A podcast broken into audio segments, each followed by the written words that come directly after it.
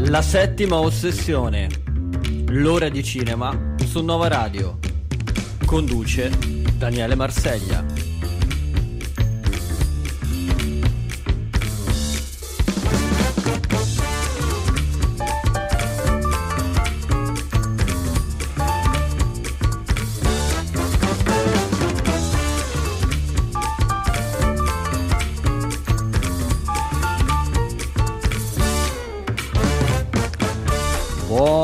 Buonasera alle 17.06 in questo momento, siamo in diretta su Nova Radio, questa è la settima ossessione di mercoledì 24 gennaio 2024, siamo arrivati alla puntata numero 17 di questa stagione, anche questa è una puntata molto ricca di film, di cinema e poi il consueto spazio finale con le serie televisive. Avremo anche un ospite di un film in uscita questo fine settimana, ve l'anticipo subito come l'abbiamo anticipata nella giornata di ieri tramite la nostra pagina Facebook a cui invito voi a mettere subito un bel mi piace e si tratta della regista Ludovica Fales che ci parlerà di questo suo film Lala che è stato presentato esattamente un'ora fa in sala al Trieste Film Festival e noi l'avremo appunto così a caldo ci dirà già le prime impressioni eh, che c'è stato dopo questa eh, prima cinematografica in quella del Trieste Film Festival. Dicevo una puntata molto ricca anche di commento alle nomination che ci sono state ieri, eh, nomination agli Oscar, quindi ne avremo di che parlare. Io direi allora di cominciare subito, subito in questo momento con il film della settimana che non poteva che essere Povere creature di Yorgos Lantimos. Lei è Bella. Bella ti presento il signor McCandles. Buongiorno, Bella. Mm? Oh, è un esperimento. Buonasera. Corpo e cervello non sono del tutto sincronizzati. Eccoci di nuovo in onda con la settima ossessione. Do subito il saluto eh, a Simone Fabriziani. Ciao Simone.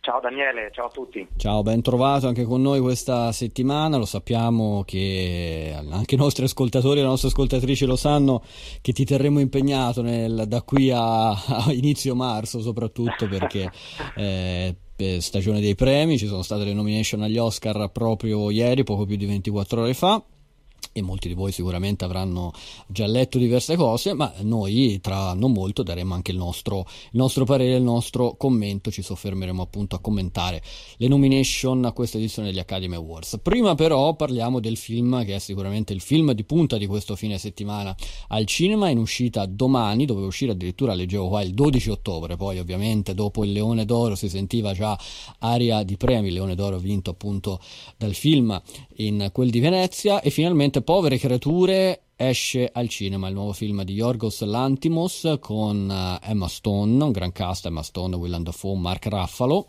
solo per citare i tre più conosciuti, e questo viaggio di Bella Baxter eh, nell'emancipazione femminile, nell'educazione sentimentale, sessuale, finalmente può essere visto anche dal pubblico italiano. Quindi introducici a Povere creature. Allora, Povere creature, tratto da un romanzo omonimo di Alasdair Gray, tra l'altro un romanzo introvabilissimo fino a qualche mese fa, adesso chiaramente è stato ristampato il romanzo con sì. la copertina del film. Di 30 anni fa se non sbaglio. Eh sì, eh, ci sì. siamo, sì, sì. sì, sì. siamo alla fine degli anni 80, insomma negli eh, anni 90. Adesso lo trovate chiaramente in tutte le librerie con estrema facilità. E, ehm, di cosa racconta questo film? Allora, ci troviamo nella Londra della fine del XIX secolo, ma siamo comunque in un Ottocento piuttosto alternativo. Io direi un Ottocento quasi steampunk. Steampunk nel senso che chiaramente ci troviamo alla fine del del XIX secolo, ma comunque allo stesso tempo abbiamo una società in cui il progresso tecnologico è fortemente avanzato, un progresso tecnologico ma anche scientifico, biologico in senso più lato, rappresentato dal personaggio di mh, Godwin Baxter, interpretato da Willem Dafoe, che è appunto questo solo apparentemente scienziato pazzo, tra l'altro con un volto sfigurato, quindi insomma ha anche come dire, un aspetto riconoscibilissimo, che eh, pesca da, mh, mm, dalle, acque del, dalle, acque del, Tamigi eh, una donna che si è buttata dal ponte suicidandosi e cerca di riportarla in vita utilizzando il cervello del bimbo che aveva ancora in grembo trapiantandolo appunto nel suo, cioè togliendo ovviamente il suo cervello e trapiantando il cervello del, diciamo, del figlio. Cosa succede? Grazie appunto al potere delle scariche elettriche, e quindi qua rimando a Frankenstein in un qualche modo, questa donna, che si chiamava Victoria nella vita precedente, riprende magicamente vita, ma riprende vita con il cervello di un bambino piccolissimo ed è quindi qui che questa mm. bella, bella Baxter, deve imparare nuovamente a muoversi, ah, sì. A parlare e a conoscere ah, sì. il mondo e tutte le sue insidie. È tutto un reimparare in poche parole. È tutto un reimparare, quindi ci sta, come dicevi te giustamente, il discorso della, dell'esperienza a 360 gradi, che sia esperienza sessuale, visiva, eh, sensoriale, sociale, emotiva in un qualche modo. Grazie al personaggio di Bella Baxter, interpretato da Emma Stone in stato di grazia assoluta. Che ormai possiamo noi... dire l'attrice feticcio di, di Lantimos, sì, perché di, so di che anche i prossimi progetti vedono al centro Emma Stone. Sì, a quanto pare c'è un film corale eh, che dovrà uscire, credo, mh, mm, nel corso di quest'anno, sì. in cui c'è tra l'altro non solo Emma Stone, ma di nuovo c'è anche mh, mm, William Dafoe, William Dafoe. Di cui sappiamo mm-hmm. pochissimo, sappiamo che è un film episodico in cui ci sono questi attori che appunto interpretano sì. però vari personaggi nei vari episodi, quindi mm. insomma molta curiosità. Mm, molta curiosità, sicuramente sarà uno di quei film da festival del 2024, tra, che se lo contenderanno tra Cannes e Venezia, chi lo sa. assolutamente. E poi a quanto pare c'è un altro film diretto dall'Antimos, sempre con Emma Stone, girato sì. in tutta segretezza, in bianco e nero, in Grecia. In Grecia, sì, sì, insomma. Hanno già due bei fr- film pronti da farci vedere, insomma, l'incontenibile l'Antimos. Comunque, ritorniamo al film, scusa che ti avevo interrotto. No, no, beh, ecco, insomma, io mi fermo qui perché voglio lasciare a chi ci sta ascoltando la sì. curiosità di andare a vedere in sala questo film che finalmente esce da noi domani, giovedì 25 sì. gennaio, con Searchlight Pictures. Sì. e che già si preannuncia chiaramente, questo l'abbiamo già capito, con il Leone d'Oro a Venezia, come uno dei titoli più importanti e più acclamati uh, dell'anno e sì. non posso che, che, che dire, unirmi anch'io al plauso generale eh, ricevuto appunto da questo film che è al momento una delle, dire, delle ciliegine sulla torta di una filmografia, quella di Lantimos, che anche senza cres- povere creature sì. sarebbe veramente di tutto rispetto. Quindi... Eh sì, sì, perché comunque il top raggiunto circa 3-4 anni prima di Povere creature è stato con la favorita, no? che avevamo visto sempre eh, alla mostra del cinema di, di, Venezia, però io consiglio anche di andare a recuperare i primissimi film di Lantimos, si trovano un po' su Mubi, un po' insomma anche a noleggio digitale come Alpes, come Dogtooth, uh, The Lobster che è forse il primo film uh, che lo ha portato alla ribalta internazionale vera e propria perché era anche il primo film che poteva vantare anche un cast internazionale, ricordo Colin Farrell e Rachel Wise all'interno di, di The Lobster. E poi il sacrificio del cervo sacro, di nuovo Colin Farrell e Nicole Kidman il famoso Barry Kogan del, dell'ultimo, dell'ultimo, periodo. Quindi sicuramente una, un autore da, da, riscoprire, magari molti lo scopriranno proprio questo fine settimana al cinema con, con povere creature, quindi magari gli verrà voglia di andare a ritroso nel tempo e di recuperare anche i film del greco eh, Lantimos sempre di più sulla rampa di lancio e probabilmente poi questo sarà un film essendo Searchlight Pictures che è una sotto diciamo eh, sta sotto la fa parte del gruppo Fox se non sbaglio e quindi probabilmente lo potremo vedere anche su Disney Plus eh, forse mm, quasi dopo neanche due mesi però insomma andate a vederlo al cinema se, possibile, se possibile anche in lingua originale. Noi ve lo consigliamo tra l'altro mi riallaccio a quanto all'ultima intervista fatta eh, da Martina Agnoletti nel programma che ci ha preceduto Nova Radio News che ha intervistato eh, Michele Crocchiola, il uh, direttore artistico di uno dei cinema uh, più importanti qui a Firenze, che è l'Astra, che quest'anno compie un anno dalla uh, riapertura, dalla storica riapertura di questo cinema nel centro di, di, Firenze e festeggeranno proprio i, il primo anno di, di, Cinema Astra con la proiezione proprio di Povere Creature in lingua originale. Quindi viva il cinema, soprattutto quello in lingua originale. Bene, domani Povere Creature al cinema.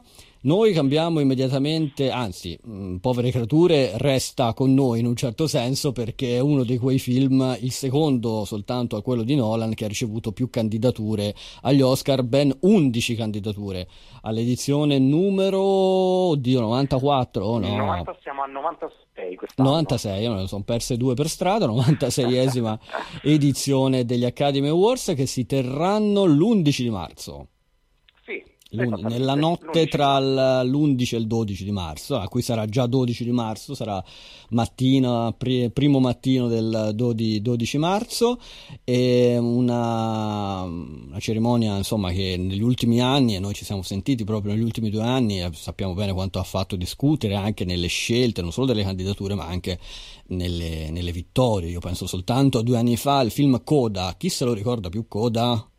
Nessuno. Penso proprio io. nessuno.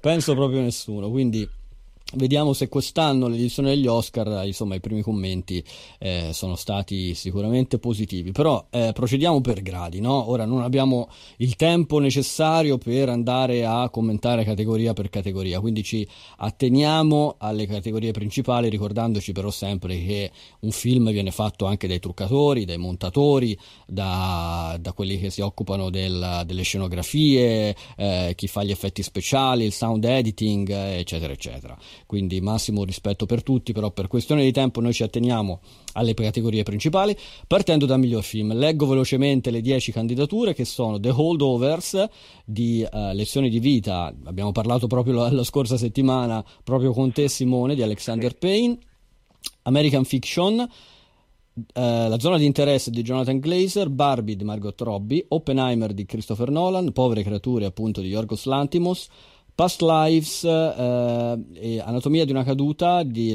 Justin Trier, Maestro di Bradley Cooper e Killers of the Flower Moon di Martin Scorsese. Allora, ehm, noi abbiamo parlato dei Golden Globes, poi ci sono stati i Critics Choice Award, ci sono state le nomination ai BAFTA di cui abbiamo dato conto eh, proprio in una di qualche, qualche puntata fa. A questo punto, con 13 candidature, svetta appunto Oppenheimer ed è davvero il favorito anche per la vittoria a miglior film Oppenheimer? Beh, direi che insomma ehm, c'era già nell'aria questa, come dire, quest'aura di frontrunner sia ai Golden Globe che ai Critics' Choice dove ha trionfato senza alcun problema e mi sembra che queste nomination, almeno sulla carta, ci confermino sì. questo, cioè c'è proprio come dire una, una manifestazione appunto di, di, di supremazia totale del film di Nolan uh, nelle candidature e credo anche appunto nella statuetta al miglior film.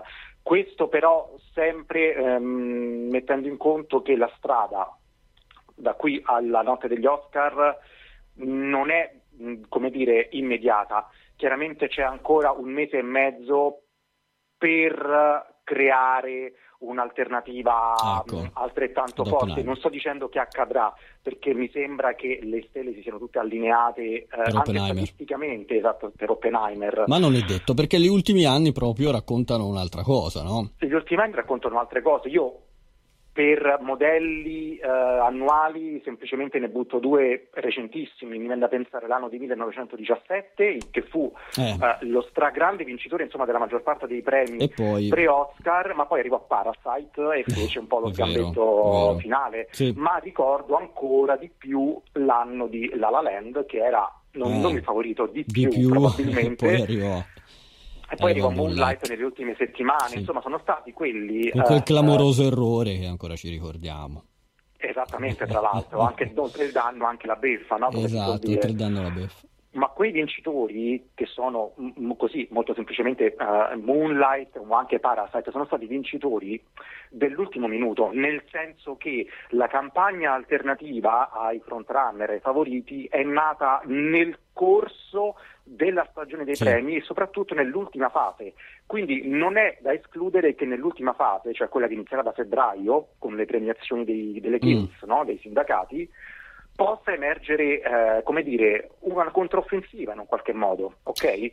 Da parte ecco. di chi? Poi mm, ci concentriamo tra poco, quando abbiamo visto anche velocemente le altre categorie, sul diciamo ridimensionamento del fenomeno Barbie proprio in ottica premi. Ma chi può essere secondo te il favorito subito dopo um, Oppenheimer. Povere creature potrebbe essere? Bah, allora, Povere Creature sicuramente esce fuori da 11 nomination, che sono comunque un numero molto pesante. È comunque il film vincitore del Leone d'Oro, eh. più del Golden Globe, anche il miglior musicale. Quindi sì. mi sembra che comunque l'apprezzamento c'è e c'è tanto. Um, forse Emma Stone potrebbe spuntarla probabilmente nella categoria della miglior attrice eh, rispetto a una Lily Gladstone ed è anche un segnale anche questo sì. di, di, apprezzamento. Certo.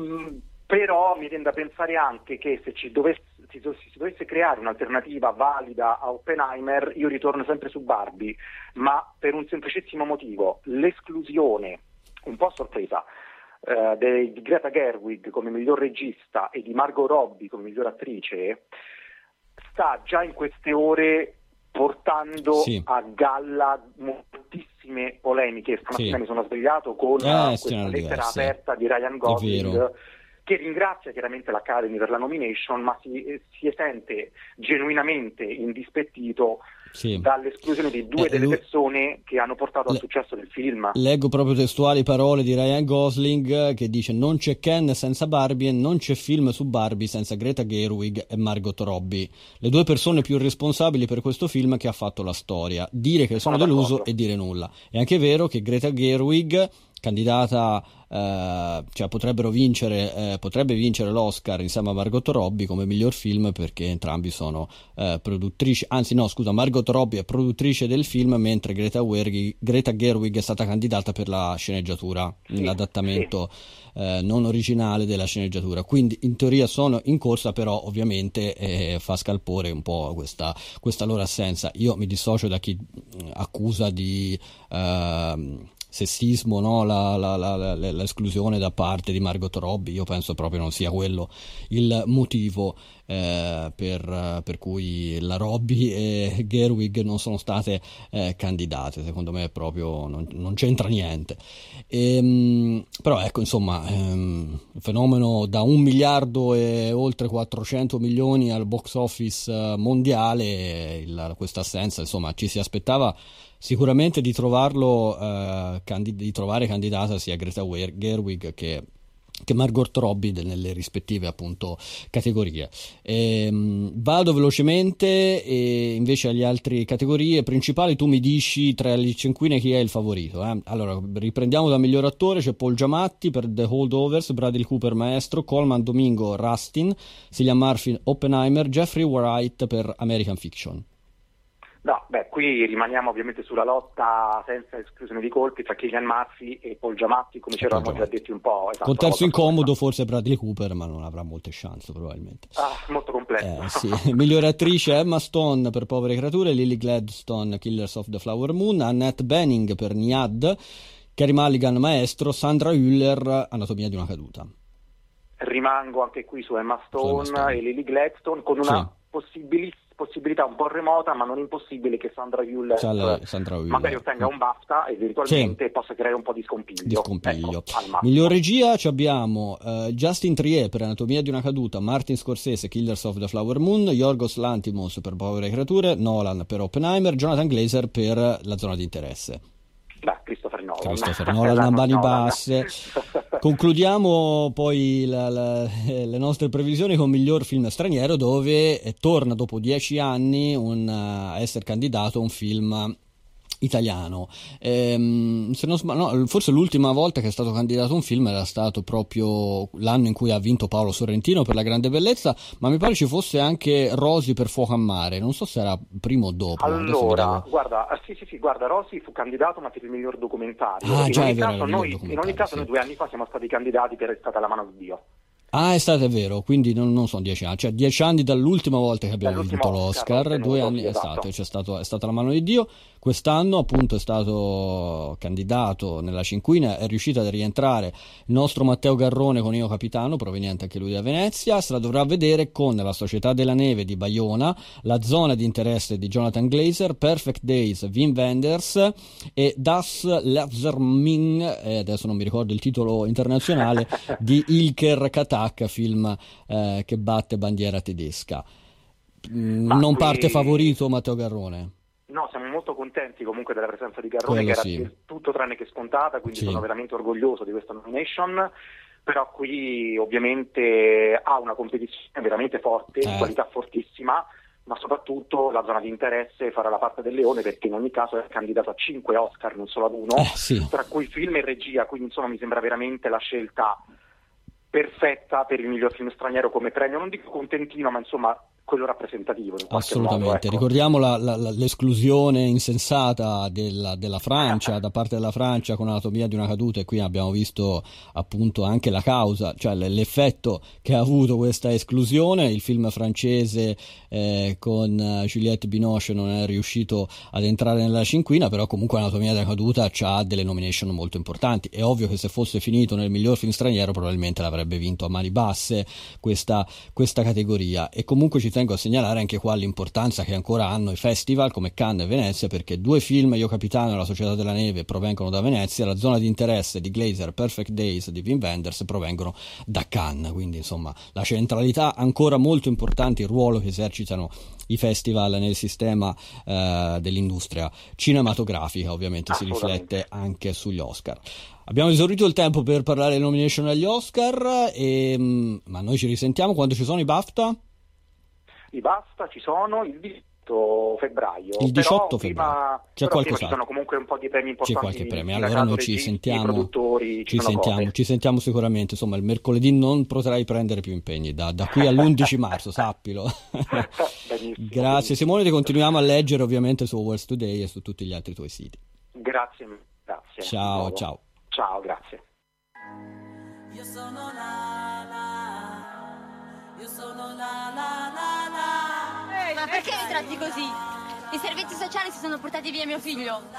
Sono venuta qua per aiuto. A cinque anni in casa anch'io leggevo Cinderella. In strada tutti mi chiamavano la zingarella. A me non importava, nel cuore una corazza. La mia famiglia. Quanto ci vuole per un passaporto falso? La più pazza. Crescevo in una terra libera, figlia del vento. In una terra cancellata da ogni documento. Sui bordi delle fogne e gli alberi di. Eccoci tornati con la settima sessione, continuiamo a parlare dei film in uscita questo fine settimana e parliamo di un film italiano che uscirà uh, ufficialmente domani nelle sale, il giovedì 25 gennaio, anche se devo dire che poco più di un'ora fa è stato presentato uh, al Trieste Film Festival che è proprio in corso di svolgimento in questi giorni. sto parlando del film che si chiama Lala, diretto dalla regista Ludovica Sfales che è qua con noi oggi in collegamento. Buonasera Ludovica. Buonasera, sono molto felice di essere qui con voi. Grazie, grazie a te, anche noi siamo felici di averti, di aver accettato il nostro invito. Allora, Lala ehm, è la storia di, di tre donne, tre giovani donne possiamo dire, che in un certo senso si trovano alle prese e, e rimangono diciamo un po' incastrate in questo... Ehm, in una sorta di cul-de-sac burocratico, ecco, che eh, impedisce loro di ehm, sentirsi, di percepirsi a casa nel paese in cui poi loro sono nate, cresciute, hanno vissuto, hanno fatto, hanno, sono andate a scuola, si sono istruite, eh, dove hanno i loro amici, e, eh, eccetera, eccetera. Eh, quindi una storia diciamo molto attuale, è la storia appunto di Lala, Samantha e Zaga, tre ragazze, ma tre è anche un numero diciamo ricorrente perché poi ci spiegherai meglio nel corso della nostra conversazione, è un film che lavora proprio su tre livelli diversi. Quindi innanzitutto ti eh, chiedo come è nata la... e, com- e perché hai scelto di raccontare questa storia. Dunque, è nato tutto come, come, spesso accade da un incontro umano con una persona che è Zaga, che all'epoca aveva 17 anni parliamo ormai di 10 anni fa ed era esattamente incastrata in questo meccanismo burocratico per cui l'ho incontrata piena di sogni, piena di desideri, pronta a iniziare la sua vita adulta, ad affrontare la maggiore età e poi piano piano ho visto i suoi sogni invece piantarsi al suolo per via di, questa, di, questo rifiuto da parte della burocrazia del, del suo, diciamo, dell'accettazione del suo status e questo dovuto al fatto che i suoi genitori essendo arrivati eh, durante la guerra dei Balcani dall'ex Jugoslavia non avevano con sé i documenti e la figlia ha ereditato esattamente lo stesso problema. questo incontro, che è stato un incontro molto forte perché mi ha molto colpito questa impossibilità assoluta di iniziare la propria vita adulta da tutti i punti di vista per, e trovandosi lei completamente senza diritti, mi ha portato mh, a volerla seguire, ma poiché lei a un certo punto si è imbarcata per un lungo viaggio proprio per raggiungere eh, la Serbia, per cercare di ottenere un passaporto che la portasse poi ad avere dei documenti eh, e ha fatto perdere le tracce di sé perché questo viaggio è stato un viaggio lungo, complesso e, e illegale. Eh, io ho continuato a lavorare sulla sua storia una serie di attori non professionisti, persone che avevano storie simili alla sua e, e, non sentivo di avere la legittimità di raccontare la sua storia senza di lei e dunque pensavo che fosse necessario che ci fossero altre persone con la storia simile alla sua che la raccontassero eh, diciamo per, per, per, parlarne in prima persona. Quindi è nato questo viaggio attraverso vari piani della realtà, perché insieme abbiamo messo in scena la storia di Lala, che è diventata questo personaggio che in qualche modo era l'alter ego di Zaga, e, e dentro la storia di Lala si sono aperte tante altre storie, come quella di Samantha, che è, appunto è il, il suo, uh, la sua attrice, l'attrice che la impersonifica, e poi Zaga è ricomparsa. E quindi essendo ricomparsa dopo alcuni anni con, con tutto il suo portato, il portato della sua storia, è rientrata anche lei nel film. Quindi questi tre piani, eh, diciamo la, la, la, finzione, la realtà e la riflessione sulla, sulla realtà sono entrati nel film. Senti, ho letto che la genesi di questo film è stata veramente lunga, si parla di quasi dieci anni di, eh, di, di lavorazione, o meglio, dieci anni fa poi è partita un po' questa, l'idea di, questo, di, sviluppare questo progetto. Quali sono state le difficoltà, se ci sono state anche nel, nel trattare una tematica del genere? Diciamo che allora non è semplice fare un film sulla questione sulle persone con background migratorio, non è semplice fare un film su persone con uh, un background uh, rom, non è semplice uh, fare un film indipendente in Italia oggi e questa è la realtà e, e, forse non è nemmeno semplice fare un film se si è una donna. Detto tutto ciò, eh, noi abbiamo anche avuto moltissime persone che ci hanno ascoltato, che ci hanno sostenuto e che hanno creduto in questo film, tempo della gestazione di questo film è stato anche necessario. Durante io ero molto impaziente e anche preoccupata se saremmo mai arrivati alla fine, ma poi forse è stato in realtà una benedizione sotto mentite spoglie perché ha consentito a questo film di radicarsi né, veramente nel suo contesto e, e al, al gruppo di crescere insieme di diventare veramente una, una comunità e, e questo fa, fa, sì che insomma ci sia, penso, un, dire, un senso di, di verità nel, nel, film che i protagonisti riconoscono e, e, quindi lo dicono loro, non lo dico io perché non, non, sono io la persona a doverlo dire e che fa sì che è, è diventato un processo molto profondo di riflessione per tutti noi e di cambiamento.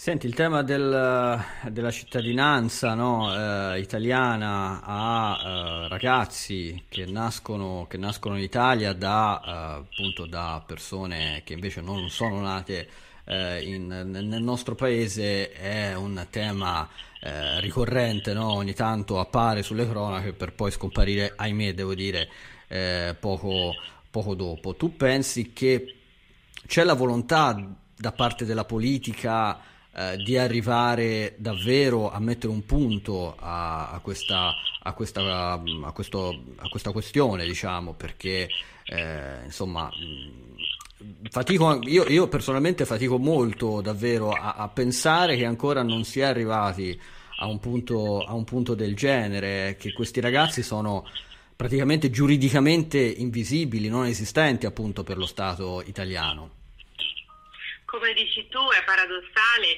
ed è paradossale che il, tem- il tema appaia e scompaia dall'agenda politica come se fosse un tema eh, in qualche modo non, eh, non, assolutamente fondamentale da trattare. Io, io sono, sono, rimasta indignata e profondamente colpita e, e arrabbiata nel vedere come appunto degli adolescenti eh, che avevano eh, vissuto tutta la loro vita nell'unico paese che, che, che, conosce, che conoscevano non, non, fossero accettati eh, dalla, dal sistema al, al, compiere della maggiore età. L'ho trovato una cosa umanamente scon, sconvolgente, un, uno spreco di potenziale umano, culturale e, e trovo che eh, l'idea che ci siano decine di migliaia di adolescenti che eh, arrivano alla maggiore età senza poter ottenere i documenti dell'unico paese che realmente conoscono sia sconcertante. Rimane poi il fatto che molti di loro nel trovarsi ad affrontare poi tutto il processo e nel tentativo di eh, riconnettersi col paese di origine dei loro genitori si trovino a scoprire di non avere poi neanche più necessariamente la lingua o, o, o come dire, le competenze eh, linguistiche e culturali per navigare quel sistema. Quindi rimangono schiacciati veramente in, un, in una, come dire, no man's land e, e invece stiamo parlando di, di cittadini assolutamente de facto che, che la, cui, insomma, la, cui, ricchezza culturale sarebbe fondamentale per questo paese riconoscere. Quindi sono, sono d'accordo con te, è un tema fondamentale che va affrontato adesso. Va affrontato adesso e sono completamente d'accordo con te, doveva essere già affrontato, anzi diciamo la verità eh, si è sempre in tempo per farlo, e questo, questo, sì. La vedo molto dura per i tempi che corriamo, Devo, dobbiamo essere anche coscienti, ahimè, di questa, di questa, cosa, però dobbiamo augurarcelo, e dobbiamo augurarcelo soprattutto per... Eh, per chi vive questa condizione qua attualmente. E sono veramente migliaia e migliaia di, di giovani che appunto si trovano in una sorta di questo limbo no, giuridico. E, ehm, ok, detto ciò, però, ritornando al film, noi lo ricordiamo che uh, il film uscirà domani nelle sale. Però chi ci ascolta adesso in diretta uh, da Firenze, possiamo anticipare che uh, tra non molto il film arriverà anche per una proiezione qui nella nostra cara bella Firenze. E mm, quindi mm, seguite i social anche di Ludovica Fales che così potrete eh, scoprire il giorno in cui appunto sarà possibile vederlo al cinema a Firenze chi ci ascolta invece in podcast eh, su Spotify, su Amazon, su Apple eccetera eccetera eh, potrà trovarlo anche in, in, altri, in, altre, in altre città eh, Lala appunto dal domani al, al, cinema. Io ti ringrazio Ludovica e in bocca al lupo per il film. Crepi, seguite Lala The Film sui social, seguite anche il sito di Lala The Film, eh, noi ci siamo su Instagram, su Facebook, molto attivi, eh, venite al cinema e che sia veramente un'esplosione di gioia portare questo film in giro perché nonostante è un tema duro, il film è anche pieno di, di allegria e di gioia, è fatto da, da, ragazzi per ragazzi, quindi grazie mille ragazzi e ragazze naturalmente, grazie, grazie. mille veramente. Grazie a te Ludovica, grazie, ciao ciao. A prestissimo, ciao ciao. ciao. Sono le 17.40 in punto, torniamo in diretta con la settima ossessione, vado a salutare Martina Morin, buonasera Martina. Salve, buonasera a tutti. Ciao Martina, ben trovata, membro del Sindacato Nazionale dei Critici Cinematografici, di nuovo con noi per parlare di un film eh, che non è tanto attuale, cioè che non cioè attuale, meglio, lo è attuale, soltanto che è uscito eh, qualche settimana fa, non al cinema ma direttamente in streaming su Prime Video. Sto parlando del film Il Nemico diretto da Garth Davis con la coppia di protagonisti, protagonisti Saoirse Ronan e Paul Mescal, un film ambientato in un futuro eh, non neanche troppo lontano perché siamo mi pare in 2060 e qualcosa. È un film insomma, eh, che non promette niente di buono, che insomma, fotografa anche un po' i tempi in cui stiamo vivendo, dove quando parliamo di crisi climatica, di, di, di, di cura del nostro pianeta Terra ci voltiamo spesso dall'altra parte e questo film insomma, ci presenta un po' quelli che sono gli effetti di questo menefreghismo. Però lascio la parola a te per parlarci di questo film, Il Nemico. Ehm, incomincio con il chiarire un piccolo dettaglio che secondo me in queste situazioni ehm, quando mh, diciamo si vuole un po' eh, dare un'idea generale dei film bisogna specificare, ovvero che eh, il film mh, ha una sceneggiatura ehm, non originale perché tratta da un libro di Ian Reed eh, che è anche coautore appunto della, della sceneggiatura del film. Um, specifico perché um, al giorno d'oggi sono molti film che vengono tratti da, da libri, eh, libri recenti ma anche libri scritti mh, mm, moltissime decine di anni, di anni fa eh, e um, sono dei libri dal grande potenziale che però poi visivamente non riescono eh, a rendere. E secondo me questo è il risultato del film, un film con un grande potenziale, mh, mm, primo fra tutti eh, la coppia mh, mm, di hai citato, che però mh, mm, diciamo, non è molto affiatata sullo schermo, almeno a me così non è, è parso, eh, e che ehm, condensa una serie di tematiche molto importanti, perché come hai accennato tu, eh, si tratta di un film sostanzialmente distopico, Midwest 2065, eh, ormai la Terra eh, sta, eh,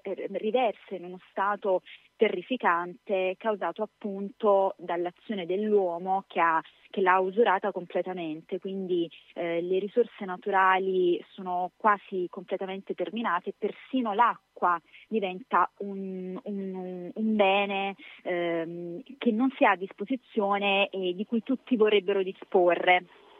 E, eh, scusate il rumore di sottofondo e mh, la particolarità... Ma perché tu ci parli direttamente dal 2065? Dal 2065 eh, quindi queste esatto. sono le macchine che volano.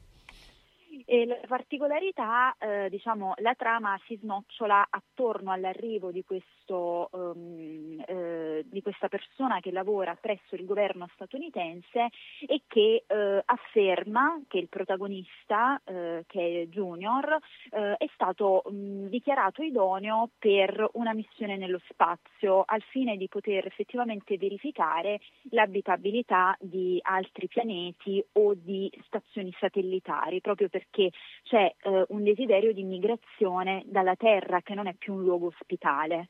Um, l'idea però che la moglie Anne rimanga da sola mh, non è contemplata e stesso lo Stato si occupa di eh, proporre una compagnia perenne eh, che eh, sostanzialmente è il clone di suo marito, quindi suo marito si sposterà nello spazio per un periodo di circa due anni e lei eh, sarà accompagnata nel frattempo dal clone del marito.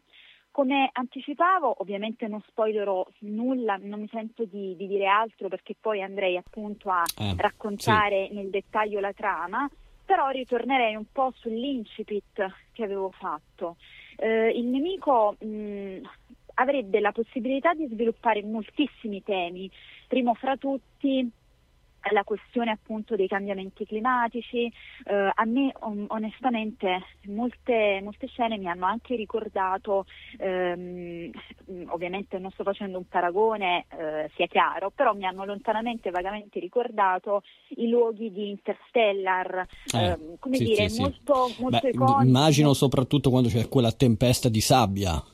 Esatto, eh, sì, sì, eh, sì, molto, diciamo, molto iconici, molto icastici, però è pur vero che non si parla abbastanza di queste questioni mm. ehm, per rendere la trama, diciamo, per rendere questo, questo tema centrale nel film. Allora, il film di cosa parla? Parla dei viaggi nello spazio? No, perché fondamentalmente ciò che accade a Junior nello spazio non viene mai mostrato se non in dei flash, che non, non dico se sono flashback o flash forward, eh, ma comunque anche in questo caso non possiamo identificarlo come il tema centrale.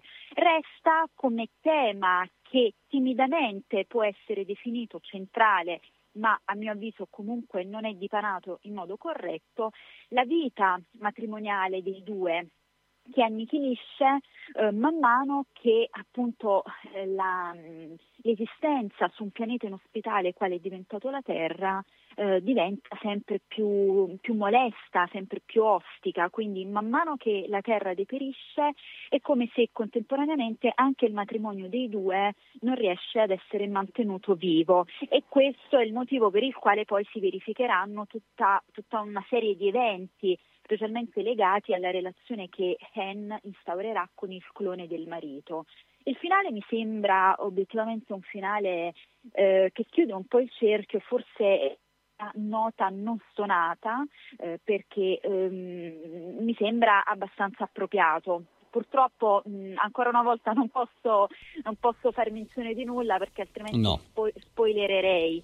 Sì, e... tu hai parlato anche appunto di poca alchimia tra i due protagonisti, eh, tra Sarsha Ronan e Paul Mescal, sicuramente a spiccare di più tra i due non ce ne voglia l'amica Sasha Ronan è Paul Mescal, che sicuramente... Eh, eh, sì, perché sì. forse dei due eh, personaggi il suo è quello che ehm, ingloba in sé eh, più di, più di, una sfumatura, ma perché è proprio il personaggio sì. che interpreta che eh, appunto lo porta a vivere dimensioni sentimentali eh, molto, molto altalenanti e molto differenti sì. l'una dall'altra. Mentre Ovviamente la Ronan questo... molto monodimensionale, ecco come personaggio. Molto monodimensionale, mm. io credo che eh, sia tendenzialmente un po' voluto perché ehm, la, il narratore è lei, è lei che racconta questa storia eh, e il suo punto di vista è quello di una donna fondamentalmente spenta, che non è soddisfatta sì. né della sua vita in generale né della sua vita matrimoniale. Quindi ci sta che sia comunque monotematica, non ci siano sfumature emotive e sentimentali. Però io ci ho letto tante... Mh, come dire, tante forzature, è, è, un lavoro molto stridente mm. che non mi ha, non mi non ha assolutamente lasciato, lasciato, mm. lasciato, soddisfatta. Peccato perché ehm, le le, le storie distopiche, eh, sì. le storie cacotopiche, le storie utopiche hanno un potenziale, ripeto, di, di racconto sì. e di riflessione molto, molto significativo, quindi insomma, avrebbe potuto in qualche modo sollecitare l'attenzione dello spettatore e portarlo alla riflessione e credo che abbiamo riflettuto poco quanto niente, ecco, quindi, almeno sono... io personalmente. Sì, no, no, ma sono, sono, d'accordo con te perché poi mi pare che l'abbiamo visto pure nello, nello stesso giorno sentendoci, eh, abbiamo scoperto che l'abbiamo visto esattamente nello stesso giorno e ne avevamo anche poi discusso a seguito non mi sorprende sì. che non sia stato portato al cinema, mm. poi eh, sì, uh, sì, um, facendo insomma, un ragionamento mm, all'inverso, eh, credo sta, sia stata una scelta dim- giusta. La dimensione dello streaming uh, per questo tipo di film ci sta alla perfezione. È su Prime Video, chiunque lo voglia vedere. Grazie Martina, ci sentiamo presto. Grazie a voi, ciao. Ciao.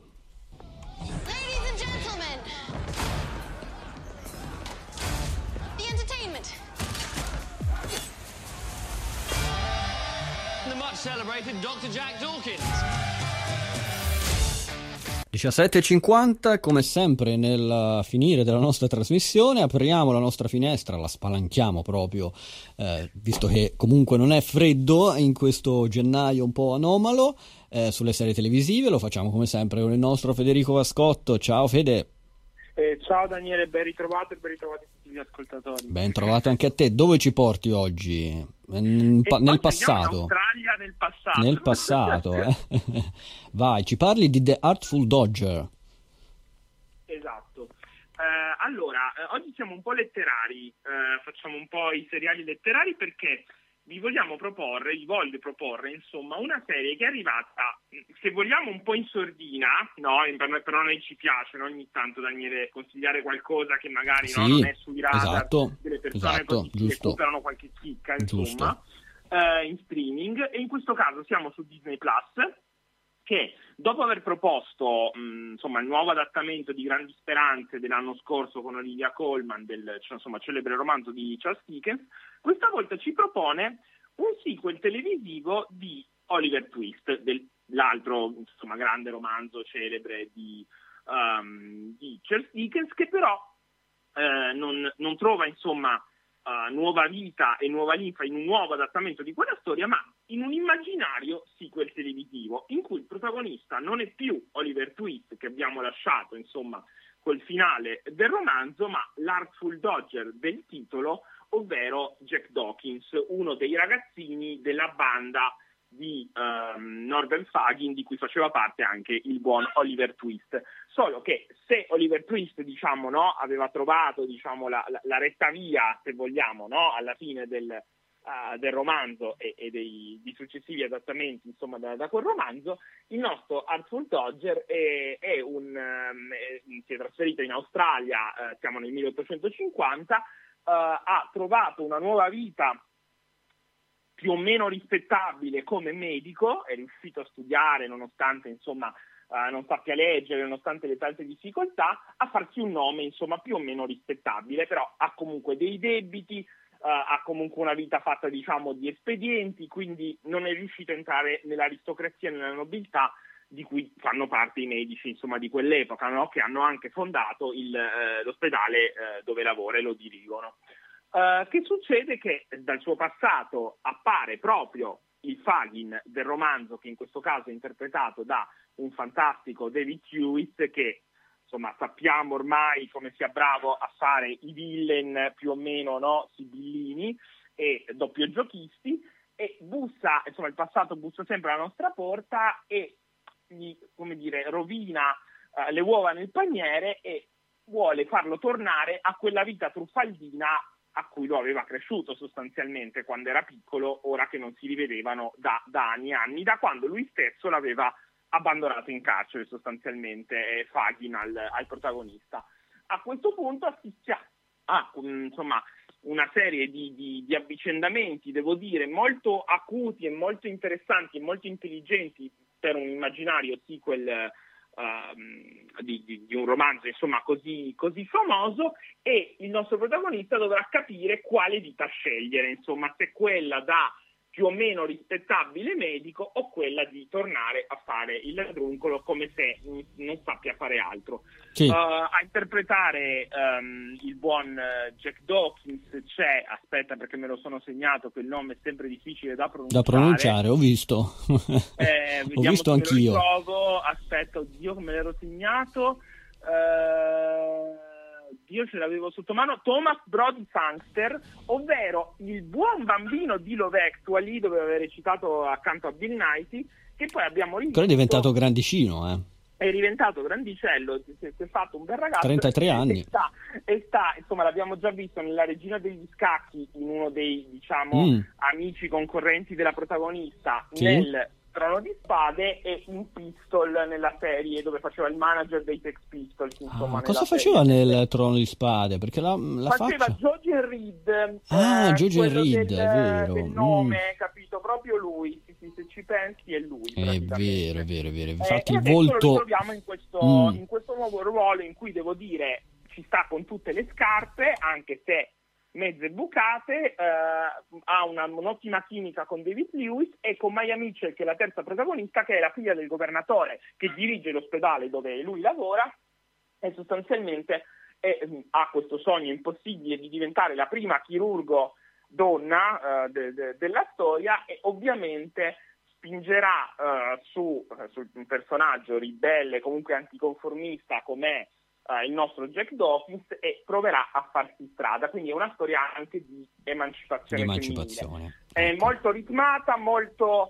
uh, ha un sacco di riferimenti anche Oliver Twist, uno in particolare molto carino che non rivelo negli sì. ultimi episodi, uh, molto ben pensato, diciamo, ecco. E poi la cosa divertente è che oltre ad essere appunto ritmato c'è una cura dei costumi, ovviamente anche la colonna sonora, Um, c'è un misto di modernità e, e, e, e period drama sostanzialmente no? in, que, in, questa cosa e anche un po' di medical drama che ricorda un po' The Nick che non so se tu avevi visto ah sì ma c'era dietro Steven Soderbergh esatto, ah, beh, esatto. Sì. però devo dirti che c'è un, una come dire, una certa spettacolarità delle operazioni a cuore aperto che il nostro mm. medico insomma, svolge in ogni episodio, infatti eh, molto come dire, affascinante ma anche truculenta per denunciare tutti i problemi, anche come faceva De Nick, no? Del, della medicina eh, sì. all'epoca e infatti io sconsiglio la visione unica cosa ore passi perché eh. diciamo eh. che Beh, diciamo che in un certo senso un po' rimanda anche al film di, al nostro film di apertura di oggi ovvero Povere creature no? hai parlato di eh, emancipazione femminile di operazioni a cuore aperto eh, pensando al personaggio di Willem Dafoe eh, Effettivamente sì, perché il nostro sì. Dodge, il nostro Fagin è un po' no, colui che ha creato eh, un po' Gad. no, Dodger, eh, ma allo stesso tempo ora se lo vuole riprendere, sì. capito? Lui poi si è fatto una vita lontano da lui e lui si vorrebbe riprendere quello che ha creato esatto. Quindi esatto. Sì, effettivamente eh, è un bel paragone. Sì, sì, Comunque, sì, Ecco, per gli appassionati di Uh, adattamenti letterari che si prendono delle libertà, però con intelligenza, non così, insomma, a caso, è una serie che una miniserie insomma che, che davvero consiglio perché godibile poi loro sono davvero bravi e insomma è ritmata è divertente okay. insomma attuale ecco. appuntatevela si chiama The Artful Dodger giusto? esatto su okay. tu ne hai scritto su Movie Player? Yes, su Movie Player. Ok, sì, quindi player, se volete approfondimenti trovate la recensione del nostro senza, Federico. Senza spoiler, non preoccupate. Senza spoiler. Spoiler free, spoiler free, Andiamo, siamo spoiler free. Grazie Federico, ti saluto, ti abbraccio, ci sentiamo mercoledì prossimo come sempre. Va bene, un abbraccione e ciao a tutti. Ciao, ciao, ciao Federico, ciao. ciao.